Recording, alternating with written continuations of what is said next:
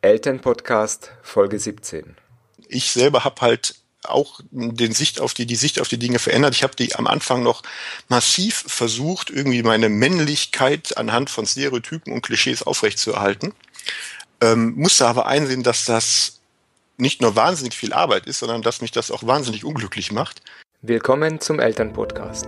Eltern erzählen hier von ihren täglichen Erfahrungen mit Kindern, ihren größten Herausforderungen und besten Strategien.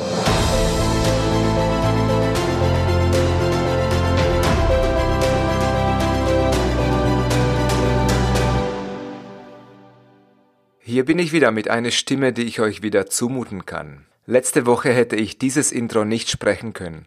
Meine Stimme war um mehrere Oktaven verschoben und hat sich einfach furchtbar angehört.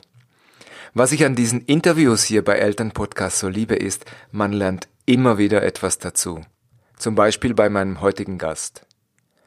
Guido ist nicht nur Vollzeitvater, da gibt es heutzutage immer wieder Männer, die diese Variante des Vaterseins wählen. Guido ist zusätzlich dazu noch zertifizierter Tagesvater. Ich wusste gar nicht, dass es diese Ausbildung gibt und komme aus dem Staunen gar nicht heraus.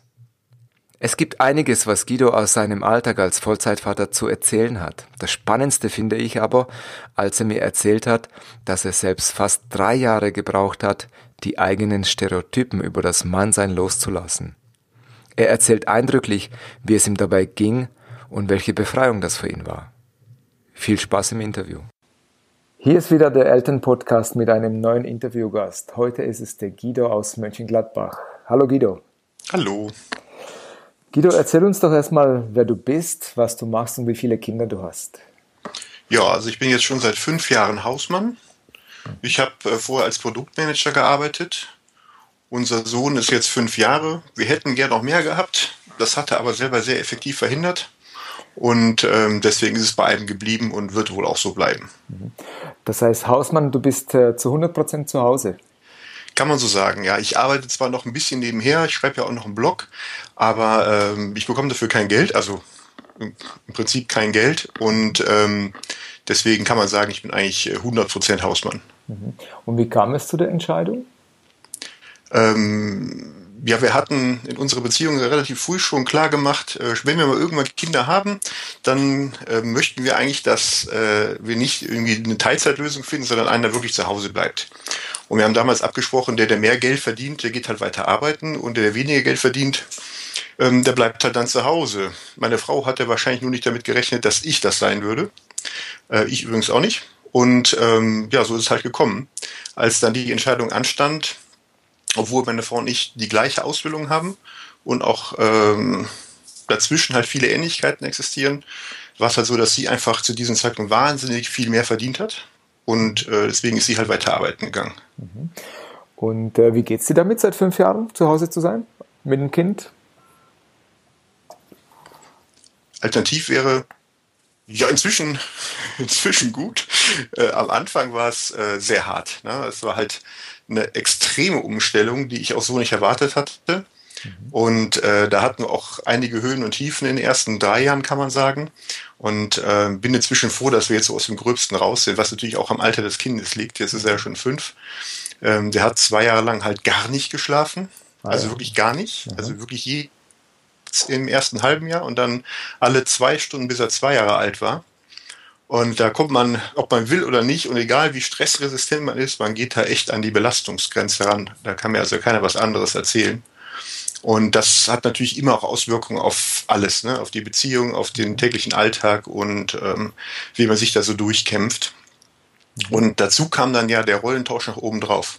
Also es ist ja äh, eine Doppelbelastung gewesen, wenn man so will. Mhm. Ähm, Als Mann, ich habe also diese Vorbereitungskurse, habe ich alle nicht mitgemacht. Ne? Und dann wurde mein Sohn geboren und am nächsten Tag war ich zu Hause. Ja. Am Tag vorher habe ich noch einen zehn-Stunden-Tag gekloppt, um irgendwie meinen Arbeitsplatz zu verlassen. Und ähm, dann sitzt man auf einmal zu Hause, hat dieses kleine Lebewesen in der Hand und im Prinzip sind ja alle weg. Ne? Ich hatte vorher Arbeitskollegen, die waren nicht mehr da. Die Freunde, die waren jetzt ja alle arbeiten. Meine Frau ist ja nach ein paar Wochen, also nach dieser Mutterschutzfrist, wieder arbeiten gegangen. Da saß ich zu Hause und ich habe eine regelrechte Wochenbettdepression bekommen. So heißt das, glaube ich. Ähm, können tatsächlich auch Männer kriegen, habe ich dann gelernt. Äh, also mir ist ja wirklich die Decke auf den Kopf gefallen. Ich war völlig depressiv.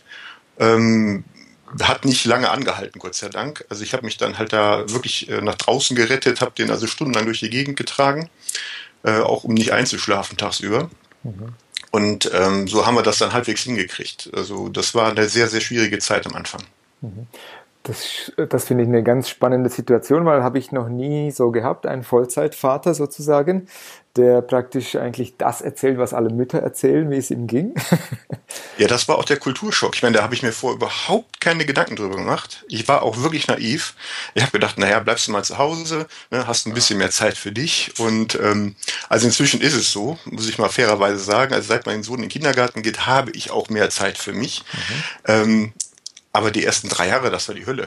Also das hätte ich mir im Leben nicht vorstellen können, wie viel Arbeit das ist und ähm, wie schwierig der Alltag auch sein würde. Also auch aus dieser ähm, Situation heraus, dass ich als, als Mann halt irgendwo hingehe, was das für Probleme mit sich bringt. Das hätte ich mir vorher überhaupt nicht vorstellen können. Ich bin dann ja auch zum Beispiel als Mann zur Stillberatung gegangen. Mhm. Das klingt jetzt erstmal wie ein Widerspruch, es ist aber heute viel liberaler, als man sich das so vorstellt, zumindest da, wo ich hingegangen bin. Das nannte sich dann auch äh, geschlechtsneutral Milchbar. Das war eine ganz tolle Sache vom Krankenhaus, wo halt die Hebammen ähm, quasi äh, ja, eine Stunde oder zwei Tipps gegeben haben zu allem Möglichen, was das Kind betrifft. Und äh, das war für mich unheimlich wichtig, einfach um mal äh, neue Sozialkontakte zu finden. Mhm. Ne? Also ich war ja in keinem Vorbereitungskurs oder sowas und habe so ein Quatsch alles nicht mitgemacht. Mhm. Und ähm, das war für mich unheimlich wichtig, dann erstmal wieder irgendwo Anschluss zu bekommen und mal mit Leuten zu reden, die halt in einer ähnlichen Situation sind. Das hat halt schon sehr gut getan. Und wie haben die äh, Menschen dort reagiert, als du als wenn du als Mann zu Stillberatung kommst? Ja, der ein oder andere äh, hat schon mal komisch geguckt zwar, aber so im Großen und Ganzen war das äh, viel liberaler, als ich mir das so vorgestellt habe. Die hatten halt auch einen Stillraum nebenan, also wenn es einen gestört hat, dass ich da war, dann ist er halt nach nebenan gegangen. Ansonsten ähm, fühlte ich mich da sehr gut aufgehoben. Äh, danach eine Krabbelgruppe zu finden, war viel, viel schwieriger. Das hätte ich mir jetzt so auch nicht vorgestellt. Bei der ersten Krabbelgruppe, die ich besucht habe, die war ausgerechnet von der Caritas oder so, da kam ich in den Raum rein, da waren fünfzehn Frauen drin und als ich mich hinsetzte fürs quasi Probedasein, mhm. da ist die Hälfte der Gruppe aufgestanden und gegangen. Wirklich? Das ist kein Witz, es war ein regelrechter Schock. Und ähm, ich dachte so, das kann doch nicht wahr sein, ne?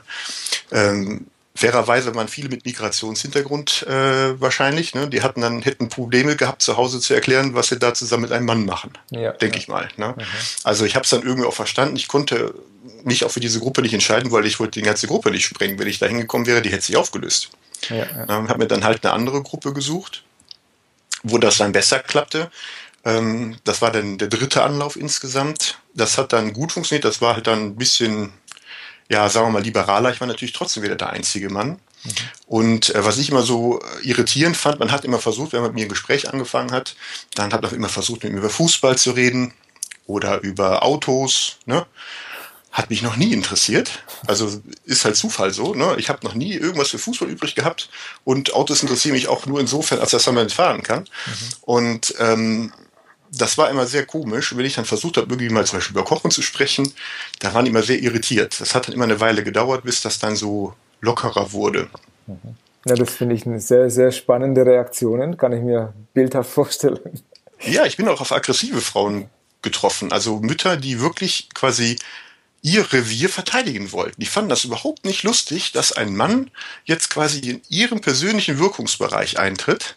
Ähm, Das kann man gar nicht glauben, wenn man das nicht live erlebt hat. Aber es ist wirklich so gewesen. Die waren viel weniger tolerant, als man sich das vorstellt. Also zumindest als ich mir das vorgestellt habe.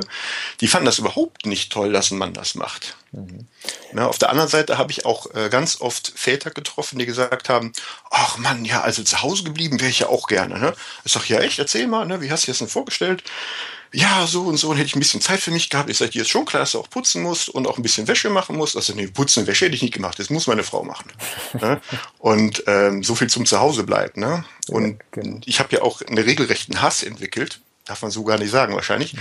ähm, auf Väter, die zwei Monate zu Hause geblieben sind in Deutschland. Ne? Also mhm. diese zwei Monats Elternzeit. Ja. Ich habe auch mal einen getroffen, der es ernst genommen hat. Aber ich sage jetzt mal neun von zehn, und ich habe viele, viele getroffen, ähm, die sind dann einmal in der Woche mit dem Kind auf den Kinderspielplatz gegangen und den Rest der Zeit haben die die Garage aufgeräumt, Parkett verlegt, das Auto geputzt oder sonst irgendwelchen Kram gemacht, von den Care-Arbeiten, wie man das so schön neudeutsch sagt, zu Hause, haben die überhaupt nichts übernommen. Das heißt, die Mutter hat nach wie vor den ganzen Haushalt geworfen und die waren halt zusätzlich zwei Monate zu Hause. Mhm. Ja, das fand ich halt überhaupt nicht gut. Das ist ja auch nicht, für mich war das, widersprach das dem Sinn des Elterngeldes. Und ähm, ich habe es denen zwar dann irgendwo gegönnt, aber die haben sich dann halt da als die neuen Väter hingestellt. Und ich habe gedacht, ja, okay, hatte ich mir jetzt irgendwie anders vorgestellt. Okay. Ja, fand ich etwas traurig. Ja. Du hast vorhin erzählt, dass die ersten zwei, drei Jahre recht äh, anstrengend waren. Was war für dich so die größte Veränderung äh, auch in der Beziehung zu deiner Frau in dieser Zeit? Ja, wir haben uns am Anfang schon ein bisschen in die Wolle bekommen, weil halt irgendwie diese Aufteilung der Arbeit nicht so ganz klar war. Ich habe mich persönlich beleidigt gefühlt, wenn sie meinen Wischmopp in die Hand genommen hat, weil ich gedacht habe, Mensch, jetzt habe ich schon wieder nicht gut genug gemacht oder so. Ne? Mhm. Ähm, das, das, war, das war schwierig am Anfang. Das hat, sich, das hat auch wirklich lang gedauert, bis sich das gefunden hat. Und ähm, ich habe oft halt das Gefühl gehabt, wenn ich auch ähm, ja halt dann zu Hause mal zwei Stunden lang, also ich war halt völlig fertig, ich habe die ganze Nacht nicht geschlafen, dann kann man halt tagsüber nicht acht Stunden lang Vollleistung mit irgendwas liefern, dann ist der Haushalt, hat auch am Anfang echt gelitten, weil ich es einfach nicht konnte, ich war so müde, ich, selbst wenn ich, der Wille war da, aber es war einfach nichts zu machen und dann hatte man schon ein schlechtes Gewissen, dass äh, ne, meine Frau kommt nach Hause und es ist eben nicht das Essen fertig auf dem Tisch. Ne? Mhm. Das, das fand ich halt, ich hatte das, diesen persönlichen Anspruch hatte ich mir selber gestellt, dass wenn meine Frau nach Hause kommt, das Essen ist fertig, die Bude ist geputzt und die Wäsche ist gemacht und sie muss sich um nichts kümmern, außer sich aufs Sofa setzen später und ein Buch lesen oder so und dann sich um unser Kind kümmern. So hatte mhm. ich mir das gedacht. Mhm. Inzwischen klappt das auch so halbwegs, äh, aber die ersten zwei Jahre war das völlige Utopie. Das ging überhaupt nicht. Ähm, nicht, weil ich es nicht äh, fachlich nicht hinbekommen hätte. Also ich weiß durchaus mittlerweile, wie man eine, eine Waschmaschine füllt, aber ähm, die, äh, die Leistung, die konnte ich einfach nicht bringen. Dafür war ich viel zu geschafft. Und wie habt ihr das dann zusammen gelöst? Ja, mit viele Reden, ne? Mhm. Also wir haben halt, äh, also wir reden tatsächlich auch immer noch äh, sehr, sehr lange, jeden Tag. Und so können wir halt äh, viele Probleme lösen und auch von vornherein vermeiden. Das geht auch bei der Erziehung des Kindes ganz genauso. Wir sind uns in neunundneunzig Prozent der Fälle einig, bevor die Situation wirklich eintritt. Und wenn eine Situation eintritt, die wir noch nicht hatten, dann sprechen wir abends darüber, wenn da keiner bei ist, und dann klären wir das. Das führt dann oft im Bekanntenkreis zu Irritationen, wenn wir halt gemeinsam Urlaub fahren mit anderen Eltern, was wir gerne tun, oder auch uns treffen mit vielen anderen Eltern. Ähm, wir galten lange Zeit als die strengsten Eltern der Welt, ah, ja. was ich nie nachvollziehen konnte. Und auf der anderen Seite äh, hieß es irgendwie, dass wir uns nicht streiten. Das fanden wir immer sehr amüsant, weil wir streiten uns durchaus. Mhm. Es ist halt nur, ähm, wir tragen das nicht nach außen, sondern wir klären das meistens halt abends zu Hause. Und ähm, Im, im, wenn ich, wenn ich da mal richtig sauer bin oder meine Frau richtig sauer ist und wir unterwegs sind, dann sind immer alle total geschockt. Wie kann das passieren? Ne? Ähm, ist aber tatsächlich so, dass wir diese Sachen halt meistens äh, vorher klären. Ja. Wenn dann halt irgendwie eine Situation eintritt, dann sind wir uns halt in dem Moment tatsächlich einig. Was war so im Nachhinein die größte Herausforderung? Der Rollentausch an sich. Also muss man, glaube ich, gemacht haben, sonst kann man das nicht verstehen. Ich habe inzwischen einen Wahnsinnsrespekt vor allen arbeitenden Hausfrauen, zum Beispiel auch für meine Mutter. Ne? Also die hat das früher, das ist ja noch eine ganz andere Zeit gewesen, die hat gearbeitet, und zwar praktisch Vollzeit und mich großgezogen, später auch alleinerziehend. Und ähm, also wie, wie man das so schaffen kann, das finde ich total beeindruckend. Mhm. Also äh, Alleinerziehende, die arbeiten gehen und Kinder haben sowieso, das ist für mich so... Das ist die Horrorvorstellung, dass ich sowas machen müsste. Also ich bin ganz froh, dass wir jetzt so eine sehr komfortable Situation haben, wo wir das nicht müssen mhm. und ähm, dass so halbwegs alles gesichert ist und wir uns nicht so wahnsinnig viele Sorgen machen müssen. Und ich bin auch froh, äh, wenn jetzt so Sachen passieren wie jetzt im Kindergarten zum Beispiel. Ähm, das ist ja im letzten Kindergartenjahr. Wir wissen jetzt schon, für nächstes Jahr wird er eingeschult. Und vom letzten Kindergartentag an bis zur Einschulung sind sieben Wochen. Ja. Also wir müssen sieben Wochen überbrücken. Also wenn wir jetzt beide arbeiten würden und beide einen Teilzeitjob hätten oder von mir aus beide Vollzeit arbeiten würden, das wäre über. Ich, ich frage mich, wie man das machen soll. Das ist doch eine totale Theorie. Also dann müssen die Großeltern einspringen. Das ist auch bei vielen so, die wir im Bekanntenkreis haben, wo halt so eine Teilzeitregelung beide machen. Also einer arbeitet Vollzeit, einer Teilzeit oder beide Teilzeit. Ohne Großmütter bekommen die das gar nicht hin. Und das war etwas, was wir nicht wollten. Also wir hätten es machen können, wenn wir unbedingt gewollt hätten. Ähm, wir wollten unsere Großeltern da aber nicht drin haben. Und deswegen war so eine Teilzeitlösung auch wahnsinnig kompliziert. Das bekommt man vielleicht in der Theorie hin, aber ich glaube in der Realität, ähm, ohne jemanden, auf den man dann zurückgreifen kann, ist das praktisch nicht zu machen. Mhm. Also wenn es einer schafft, habe ich Respekt davor. Ich kann mir das für uns nicht vorstellen. Mhm. Ja, das, was du beschreibst, äh, dieses Los der alleinerziehenden Mütter und Väter, das ist wirklich äh, ja, nicht zu beneiden und eine Höchstleistung, finde ich, die, die die Menschen da vollbringen. Absolut. Also ich sehe mich in einer sehr komfortablen Situation als Hausmann. Ne? Wir haben es aber halt auch bewusst so gewollt. Wir hätten es auch andersrum gewollt. Also wenn jetzt der Fall eingetreten wäre, dass ich mehr verdiene als meine Frau und sie wäre zu Hause geblieben, dann hätten wir das auch so gemacht. Und hätten wir auch beide gut gefunden. Das war also von vornherein klar, dass wir dieses klassische Rollenbild haben wollen.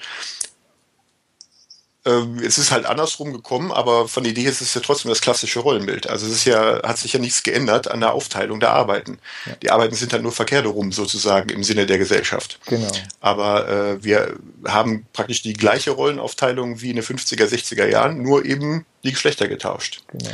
Und äh, das bringt einen auch ich, an vielen Dingen einen anderen Blick auf die Dinge. Also Sachen, die mir vor im Leben nicht aufgefallen wären, äh, dass zum Beispiel die Klischees mit der Rolle tauschen. Mhm. Also das ist sowas, was im Alltag halt immer wieder vorkommt. Genau. Welche Fähigkeiten bzw. Stärken hast du durch deine Vollzeit-Vaterrolle entdeckt oder weiterentwickelt oder verstärkt? Naja, ich, also ich war früher jetzt nicht gerade berühmt dafür, eine besonders tolle soziale Kompetenz zu haben. Und äh, die habe ich auf jeden Fall verbessert, auch wenn ich immer noch Längen hinter meinem Sohn stehe. Also der hat eine, der überrascht mich jede Woche wieder, ähm, was der da äh, an den Tag legt an Mitgefühl, Verständnis und äh, Aufmerksamkeit. Das ist der absolute Hammer. Also da komme ich im Leben nicht dran. Ne? Also das hat er wirklich gut mitgekriegt irgendwie. Wahrscheinlich nicht von mir, sondern von meiner Frau. Aber ich finde es immer wieder toll. Ich selber habe halt auch den Sicht auf die, die Sicht auf die Dinge verändert. Ich habe die am Anfang noch massiv versucht, irgendwie meine Männlichkeit anhand von Stereotypen und Klischees aufrechtzuerhalten. Ähm, musste aber einsehen, dass das nicht nur wahnsinnig viel Arbeit ist, sondern dass mich das auch wahnsinnig unglücklich macht. Das das, Entschuldigung, das macht mich jetzt ein bisschen neugierig. Wie hast du das genau gemacht?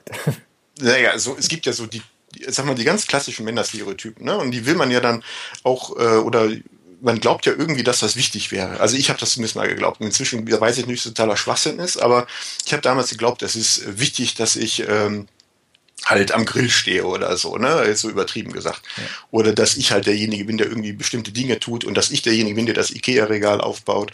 Und ähm, irgendwann habe ich halt eingesehen, dass, dass ich mir das Leben nur unnötig kompliziert mache.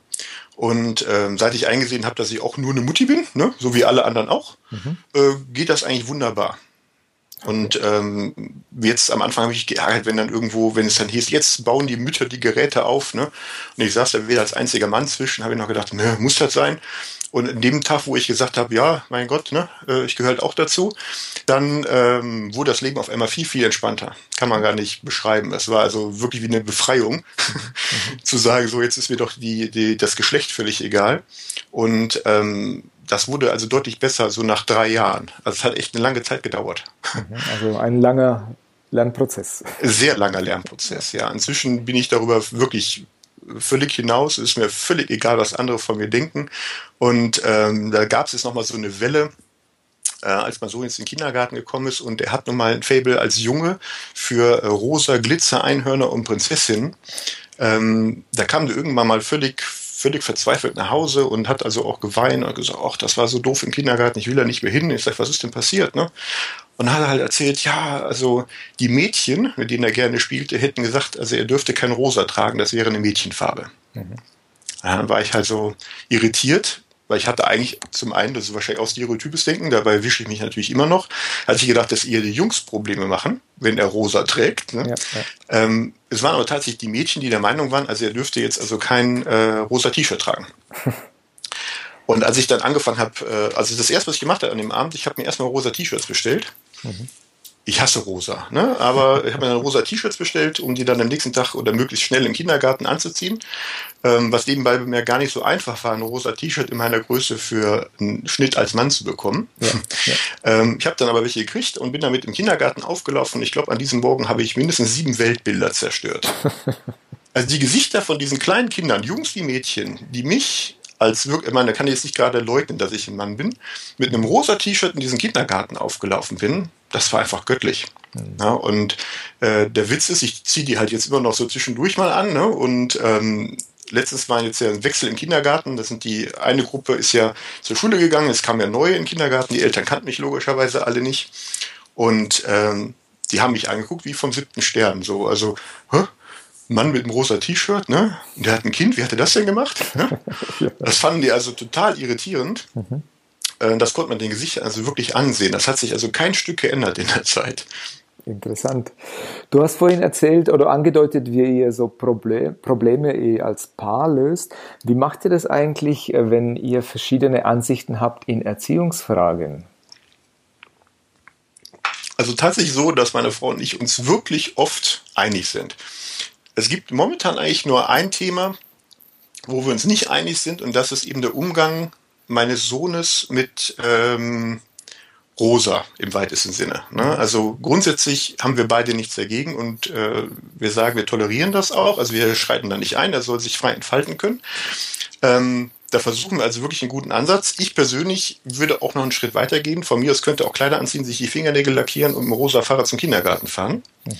Da zieht dann meine Frau allerdings oft die Bremse und sagt, nee, ich will nicht, dass er ein rosa Fahrrad hat, ich möchte nicht, dass er ein Kleid anzieht und Fingernägel, äh, Fingernägel lackieren geht auch nicht. Nicht, weil sie da zu konservativ wäre, sondern weil sie Angst hat, dass unser Sohn darunter leidet, wenn er dann in den Kindergarten geht. Mhm. Das möchte sie also dann halt äh, einschränken. Und ich musste ihr dann irgendwann auch an einem bestimmten Punkt mal recht geben, ähm, weil ich gesehen habe, dass es tatsächlich, was ich vorher wirklich nicht so erwartet hatte, zu massiven Problemen führt.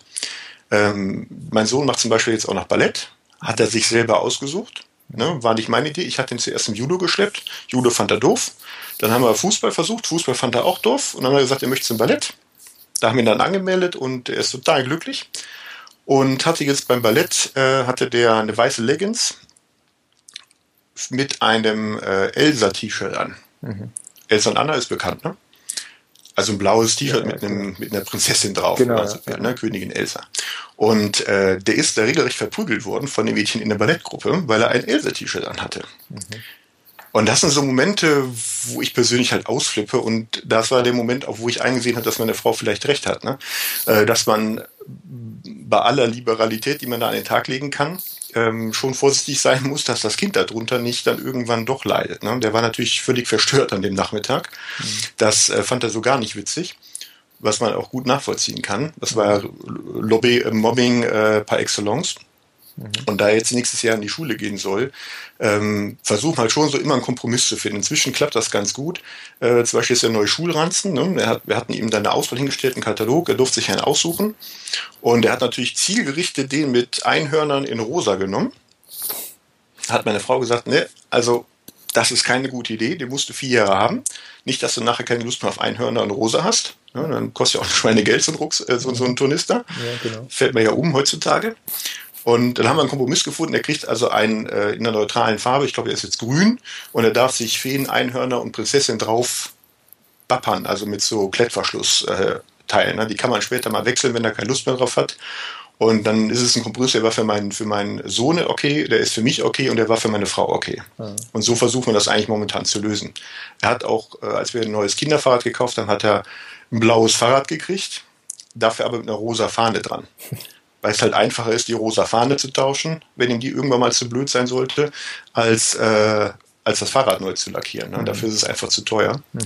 Und ähm, es ist aber, geht auch darüber hinaus, wir haben es am Anfang auch ehrlich gesagt unterschätzt. Wir haben gedacht, naja gut, nö, der mag jetzt rosa, lass den mal drei Jahre im Kindergarten sein, dann wird er das ablegen, dann äh, werden ihn die anderen Jungs schon irgendwie ne, auf ihre Spur gebracht haben und dann wird er Cars toll finden und sowas. Ist aber nicht passiert. Der ist jetzt drei Jahre im Kindergarten und ähm, an seiner Neigung hat sich halt nichts geändert. Er findet nach wie vor rosa toll. Mhm. Und deswegen sage ich jetzt auch, kann man ruhig mal Sachen kaufen, die was mehr wert sind. Wir müssen uns eigentlich keine Sorgen machen, dass er es morgen irgendwie doof findet. Ne? Das war halt auch immer noch so ein finanzieller Aspekt, der dahinter schwang. Ja, das danke ich. Was sollen deiner Meinung nach werdende Eltern unbedingt wissen?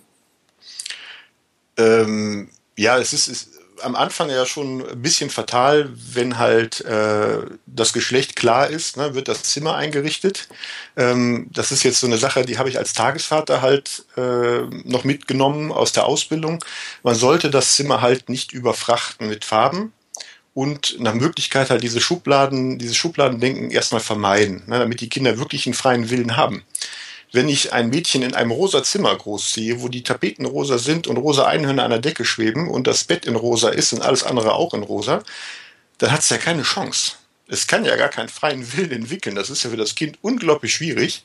Und ähm, ich würde jetzt auch nicht den Fehler machen, alles in Blau zu legen, sondern äh, man sollte halt vielleicht gucken, dass die Farben entweder wirklich bunt sind oder äh, nicht überfrachtet. Also ich bin auch kein Fan von überbunten Kinderzimmern. Das darf ruhig ein bisschen neutral sein.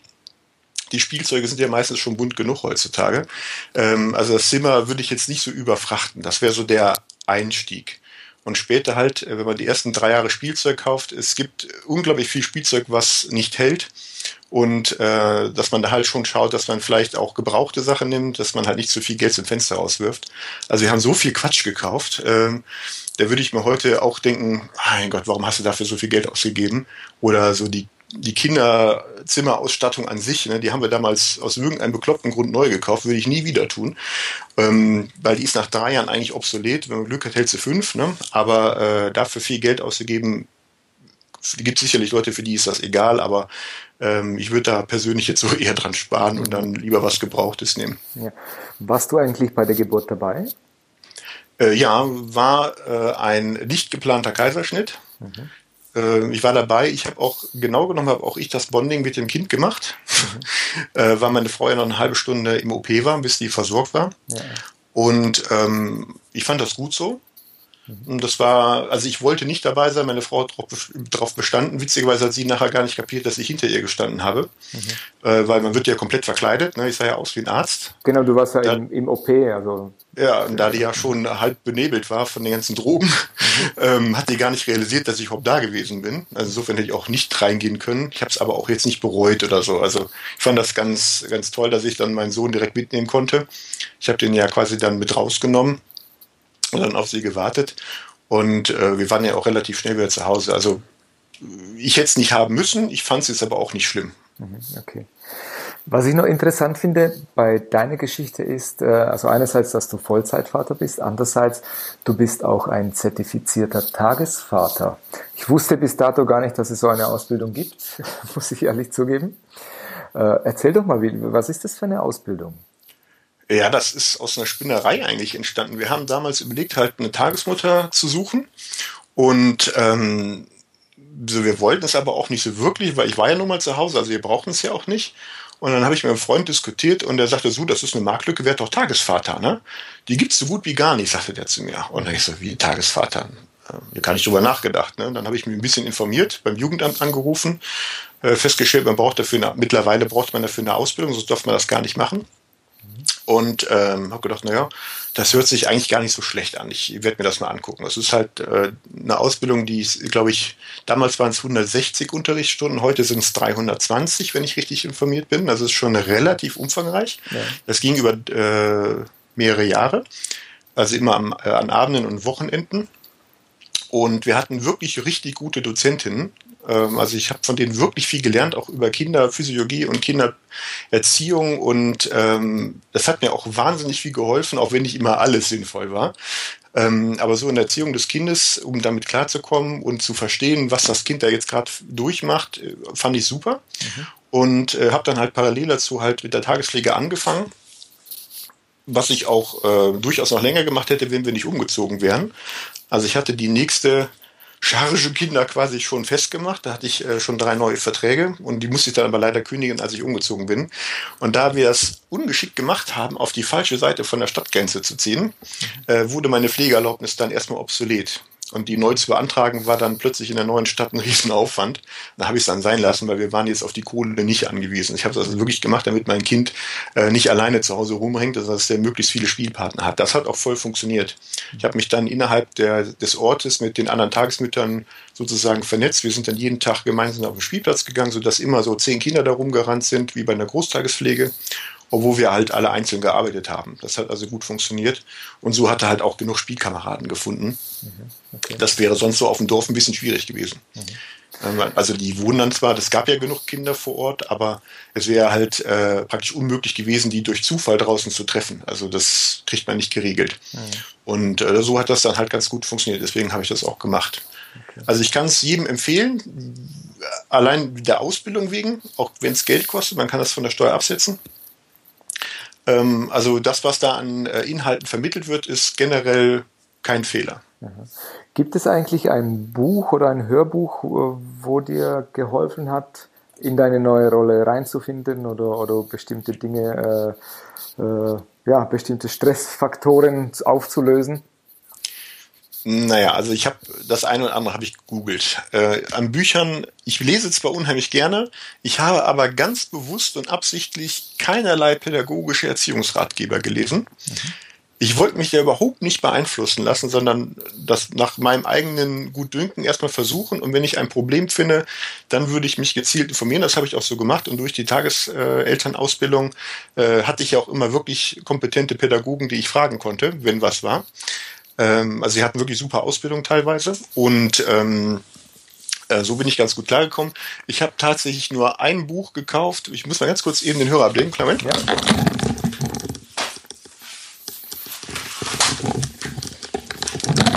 Äh, da ist es. Das hat mir geholfen. Äh, ist eigentlich ein Fachbuch aus der Kindertagespflege. Kann ich aber jedem empfehlen, der Kinder hat bis drei Jahre.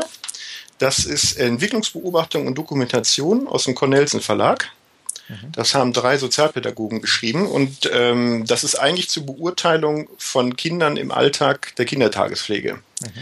Daran kann man aber die Entwicklungsschritte sehr gut nachvollziehen und äh, findet auch gleichzeitig Aufgaben, die man mit seinem Kind machen kann. Das ist also keine schlechte Sache, wenn man sich für die Entwicklungsgeschichte äh, ein bisschen interessiert. Also das wäre so eine Empfehlung. Das Buch ist allerdings relativ teuer dafür.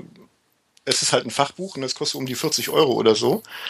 Ähm, da sind auch viele Sachen drin, die man jetzt als Eltern nicht wirklich braucht, sondern wirklich für die Tagespflege oder für die Kita, für den Kita-Einsatz gedacht ist. Aber ich fand das so, äh, weil es relativ ähm, einfach erklärt, wie Kinder wann welche Schritte machen.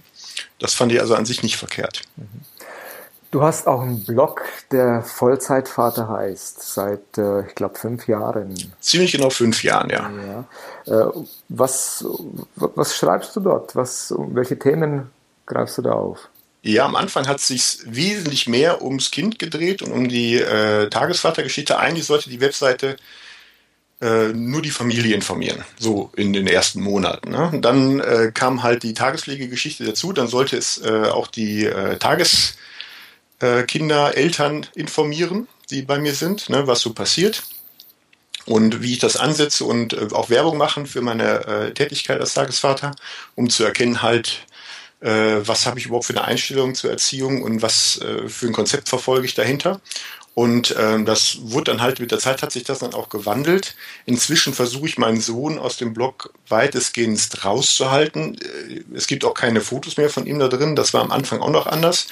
Ähm, bis er so zwei, drei Jahre alt wurde, habe ich damit langsam aufgehört. Das habe ich also inzwischen auch rausgenommen. Und dementsprechend ändern sich die Themen, äh, aber auch der Inhalt. Also wenn ich jetzt selber Artikel lese von vor vier Jahren zum Beispiel, dann bin ich teilweise noch erschrocken, was ich damals für eine Einstellung hatte.